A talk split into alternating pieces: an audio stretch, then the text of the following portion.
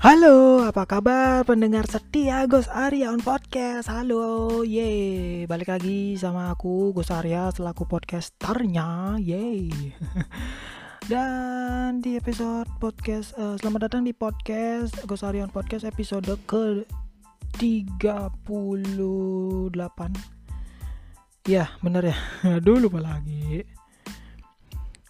38 Bener, 38 Oke, okay, uh, eh, di episode 38 ini sangat spesial karena kenapa uh, selain aku seorang podcaster, aku bakal ngasih tahu ke kalian para pendengar setia. Selain seorang podcaster, aku juga seorang graphic designer. Ya, ilustrator juga. Ya, makanya makanya aku tuh punya personal branding ya yang namanya digital content creator gitu. Jadi pembuat konten digital ya. Kontennya banyak banget kayak ya desain gitu desain logo gitu ya. Kalau kalian mau lihat hasil gambar aku uh, kalian bisa cek di Instagram aku Agus Aryawan 165 jangan lupa di follow dan jangan lupa juga cek di TikTok aku di artia underscore design. Gitu. Jadi di sana di TikTok juga kalau kalian mau ada yang mau dibikinin tinggal komen aja di salah satu videonya. Dan kalau kalau nggak sempat di TikTok kalian bisa komen di IG gitu. Ya karena uh, aku udah ngasih tahu aku sebagai selain jadi podcaster aku juga seorang desain grafis jadi aku bakal ngebahas tentang desain grafis ya. Buat kalian yang nggak tahu desain grafis, desain grafis itu apa sih? Gitu. Dan selamat mendengarkan. Happy listening and enjoy the podcast. Oke, okay, so uh, apa yang dimaksud dengan desain grafis? Ya, oke okay, di sini aku uh, dapat di sebuah artikel di website uprint.id ya di uprint.id. Oke, okay, apa itu? Apa yang dimaksud di desain grafis? Kalau di mata kalian itu desain grafis apa ya? Apa? Ayo. Grafis desain. Desain grafis. Grafik desain ya. Sebuah apa nama? Kalau orang awam mungkin oh yang desain desain gitu ya gambar-gambar. Uh, iya sih bisa sih benar. Uh, cuman um, daripada bingung aku bakal jelasin. Nanti aku bakal baca ini Desain grafis adalah sebuah bentuk seni dengan tujuan untuk memecahkan masalah komunikasi melalui kombinasi elemen grafis seperti bentuk, garis, warna, dan sebagainya. Visual yang tercipta diharapkan dapat menjadi sarana penyampaian informasi atau pesan secara jelas dan efektif. Bahkan mampu membentuk persepsi manusia akan sebuah hal, yaitu Perlu kamu tahu bahwa dalam desain grafis, tulisan pun juga dinamakan sebagai gambar. Mengapa?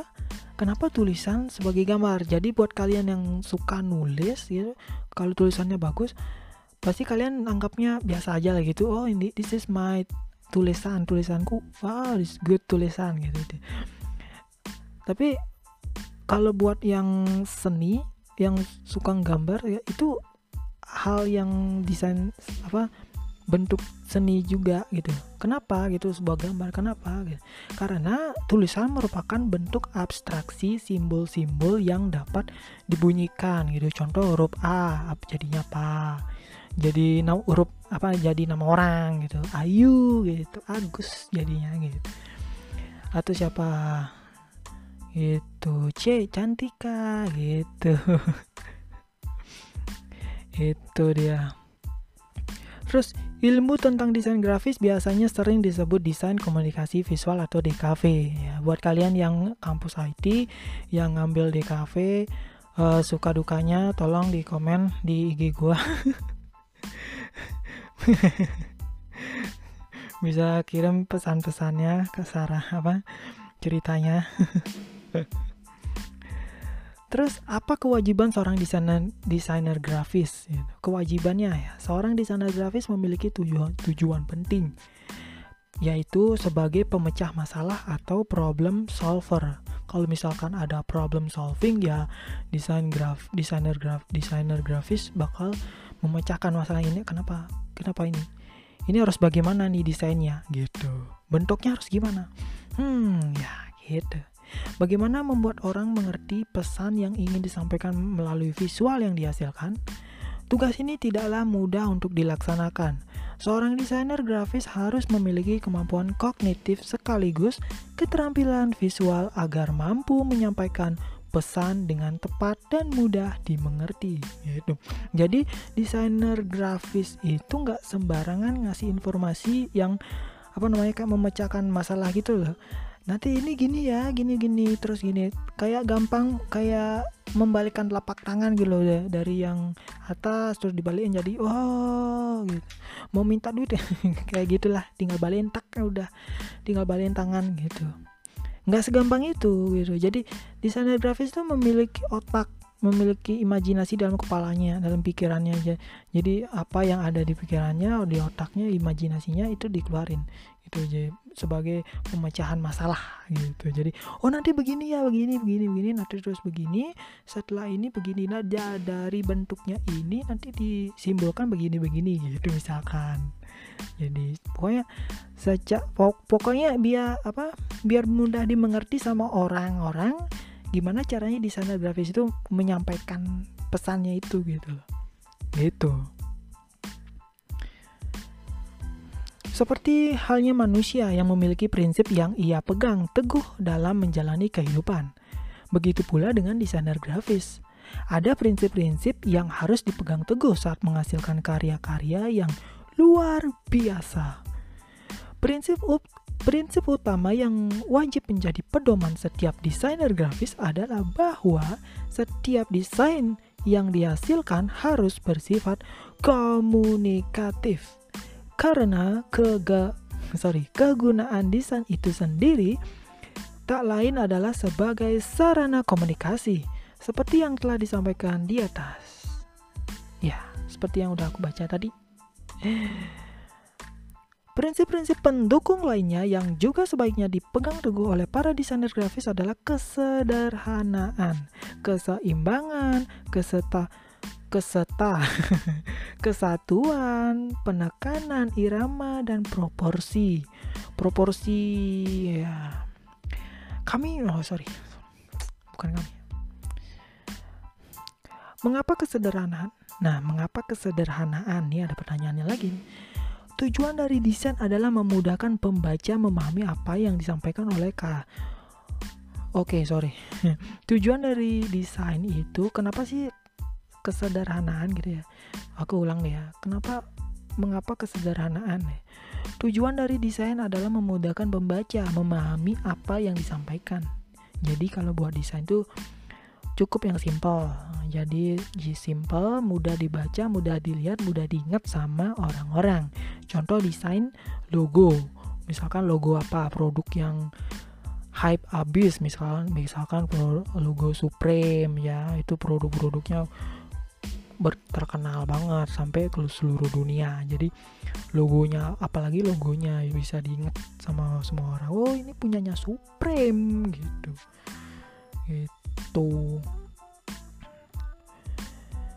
oleh karena itu kesederhanaan perlu diingat pada saat desainer grafis melakukan pekerjaannya gitu bagaimana dengan keseimbangan secara visual desain baiknya memiliki dua keseimbangan, yaitu keseimbangan formal dan keseimbangan informal. Keseimbangan formal misalnya berupa konsistensi dalam penggunaan elemen-elemen desain. Sementara yang dimaksud dengan keseimbangan informal adalah desain sebaiknya meninggalkan kesan dinamis dan fleksibel. Jadi uh, harus ada informal sama formalnya. Formalnya kayak gimana informalnya kayak gimana supaya dia balance gitu seimbang. Supaya tidak menimbulkan kesan-kesan yang apa ini? Desain apa nih? Gitu nanti oh orang desainer desainernya siapa gitu orang-orang prinsip ketiga adalah kesatuan isi pokok dari komposisi suatu desain harus dapat menyatu sehingga terlihat utuh sebagai satu kesatuan. Lalu, apa itu penekanan? Penekanan atau istilah kerennya aksentuasi adalah bahwa sebuah desain harus dapat menarik perhatian orang yang melihatnya.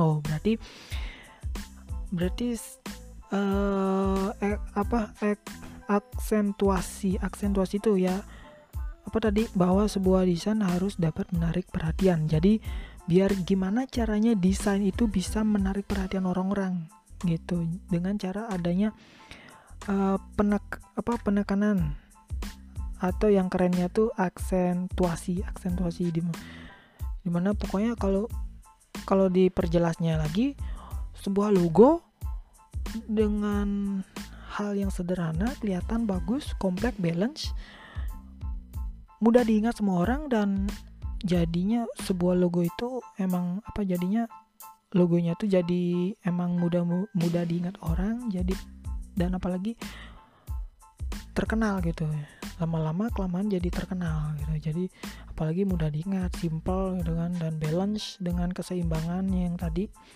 itu dengan formal dan informal konsistensi gitu. Itu dia aksentuasi ya. Ya pokoknya secara sing uh, apa namanya secara ininya bisa diingat orang gitu loh diingat oh ini logonya McD oh ini logonya KFC gitu. Tetap logonya kayak gitu gitu. Oh ini logonya Supreme oh logonya Agus Aryawan. Oh ini oh ini podcastnya Gus Arya ini desain uh, podcast art cover art podcastnya Gus Arya on podcast itu misalkan. Ya. Irama. Nih ada lagi nih kata irama. Bagaimana dengan irama? Sebuah karya seni selalu memiliki unsur-unsur pendukung. Irama merupakan pengulangan dari unsur-unsur tersebut. Prinsip terakhir dalam desain grafis adalah proporsi untuk memperoleh keseimbangan desain memerlukan perbandingan agar sebuah bidang terlihat proporsional. Perbandingan matematisnya harus tepat. Jadi kalau desainer grafis, desainer grafis itu ada namanya rumus kayak matematika gitu. Matematis matematiknya. Tapi nggak nggak nggak seru ribet apa tapi kalau kita kalau aku secara in apa namanya secara garis besar menurut aku desainer grafis itu emang ada ya untuk hitungan-hitungan kayak matematikanya aja. Biar desainnya itu hasilnya tuh bagus gitu. Bagus dan nanti pas dikasih ke orang apa ke klien nanti atau ke pak produser ya kayak misalkan ya ngasih ini pak atau ke ke ketua ke ketua nanti ini pak desainnya nanti begini begini begini nanti terus bisa dijelasin nanti begini. Terus tinggi banget nih misalkan desainer grafis itu bermacam-macam ya orangnya. Kayak ada desain logo terus ada di uh, arsitek gitu desainer grafis. Jadi dia pakai pro proporsional biar biar tadi apa kata-kata yang tadi itu biar proporsional desainnya. Nah jadi ada matematisnya matematikanya gitu tingginya segini tingginya segini nanti segini nah begini begini begini. Kalau misalkan arsitek itu dia lebih dia ada di desain dan matematikanya nanti nanti bangunan tingginya ini leb, lebarnya ini segini terus tingginya segini. Nah biar terus untuk dari lahan lahan tanah seluas berapa hektar segini nanti kita bikinnya gitu. Nanti separuh segini nanti begini gitu. Jadi udah udah dimatangin gitu. Dis, jadi seorang desainer grafis tuh nggak nggak gampang. Ada yang bilang gampang cuman gambar desain. Itu mah orang awam ya. Kita mah belajar belajar terus belajar ap apalagi yang otodidak gitu kan. Ada apalagi yang sempat memang uh, sekolah gitu. Dapat di sekolah mungkin waktu mungkin SMA atau SMK dapat dia pelajaran kayak ngedesain gitu kan.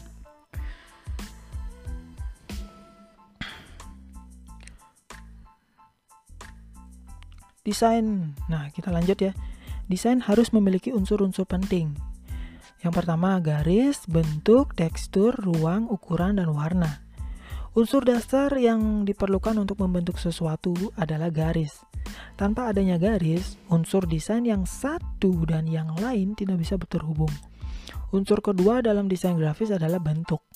Bentuk-bentuk umum yang diketahui orang banyak antara lain segitiga, lingkaran, persegi, dan persegi panjang. Lalu, yang ketiga adalah tekstur. Apa itu tekstur? Tekstur adalah tampilan luar dari sebuah bentuk yang dapat dilihat atau dirasakan. Contoh, kayak buku, bangunan. Ya, dilihat terus dirasakan temboknya. Gitu. Kalau udah jadi, kalau buku dilihat habis itu dipegang, dibuka-buka, dilihat covernya. Wow, desainnya bagus banget gitu. Kayak apa lagi ya? Gambar poster gitu kan. Dilihat dipegang dibuka. Kan ada bergulung tuh bergulung waktu pas nyetaknya kan digulung-gulung dikaretin. Terus kita masukin ke tas. Kalau misalkan graphic designer namanya apalagi arsitek punya namanya tas tabung gitu ya yang di mana untuk naruh uh, apa namanya uh, sketsa sketsa sketsa sketsa uh, hasil desain sketsa atau hasil desain nya itu mas masukin ke sana ada namanya tas tabung gitu jadi jadi ya pokoknya kegulung gitu deh. Gitu. Terus dilihat gambar wah ini bagus banget posternya. Dari warnanya gambarnya desainnya. Ini desain siapa sih? Desainer siapa sih? Jadi gitu pak. Aam aam lagi. Gitu. Unsur berikutnya adalah ruang Ruang diperlukan untuk memperindah sebuah desain. Bayangkan jika tidak ada jarak sama sekali, bentuk-bentuk yang ada di dalam desain akan pas saling menempel. Jelek kelihatannya, jelek. Makanya ada namanya white space. Gitu. Kalau misalkan bikin uh, poster itu bakal ada skit uh, kayak uh, blank space-nya, blank space-nya, blank uh, space-space yang kosong-kosong gitu. Jadi di mana space-nya itu kosong-kosong itu bakal disin kayak gambar yang unik gitu dengan proporsional yang sangat bagus yang biar biar posternya itu lebih menarik, cantik, bagus dan bisa dilihat orang, enak dilihat orang lah gitu. Jadi nggak sembarangan ngedesain kan gitu. Jadi secara harus proporsional yang tadi kan udah aku baca tadi kan, udah aku bilang harus proporsional. Sup.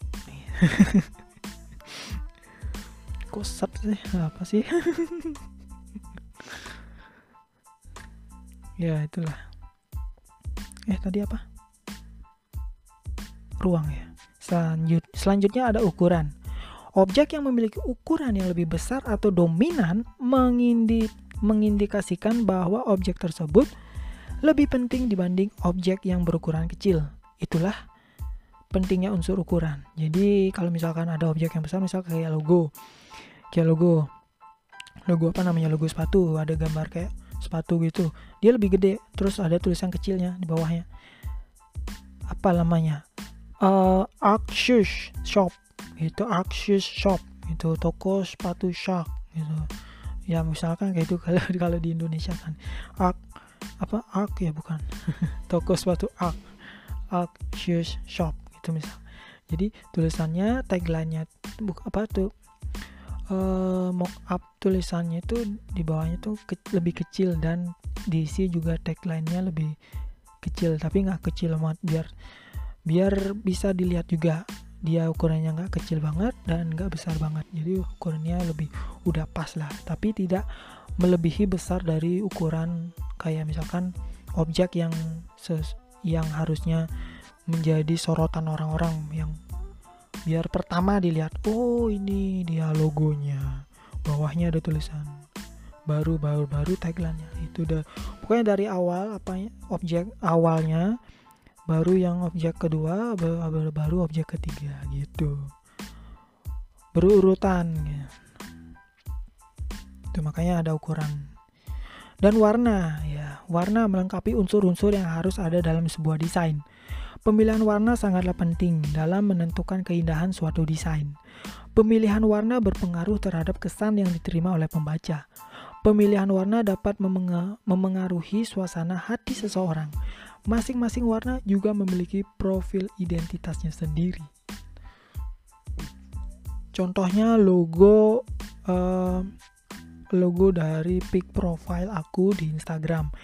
Logonya tuh kayak letter A tapi ada lingkaran gitu. Jadi terus warnanya biru, terus backgroundnya kuning gitu. Jadi men mengesan apa kesannya tuh kayak aku warna kuning tuh aku anggap dia tuh kayak di emoticon warna kuning gitu ya kan kalian lihat emoticon warna kuning warna kuning emoticon di HP itu kalau kalian kirim chat isi emoticon ketawa atau nangis atau atau sedih atau marah atau kalau marah merah ya yang pokoknya yang warna kuning itu kayak emoticon yang bulat-bulat gitu lah. Nah, kenapa aku milih warna kuning? Karena warna kuning itu lebih ke dia bisa warnanya cerah dan bisa menampilkan ekspresi dari uh, desainernya. Ya membawa e emosi yang apa namanya yang sangat bahagia. Itu seperti happy bahagia seneng gitu kalau aku kuningnya itu ya aku gambarkan sebagai emosional yang bahagia.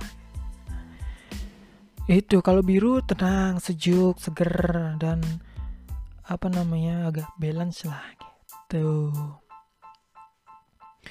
Dan bisa konsisten juga. Proporsional gitu. Itu dia.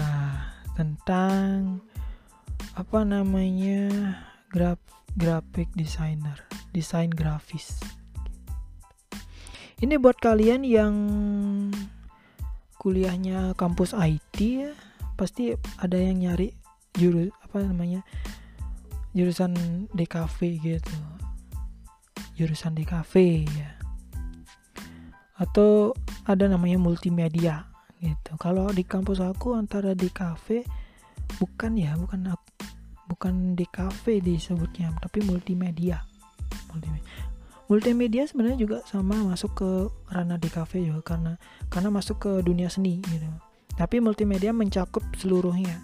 Kalau multimedia itu mencakup seluruhnya kayak misalkan desain desain grafis ilustrator illustration bu. Kalau ilustrator tuh orangnya.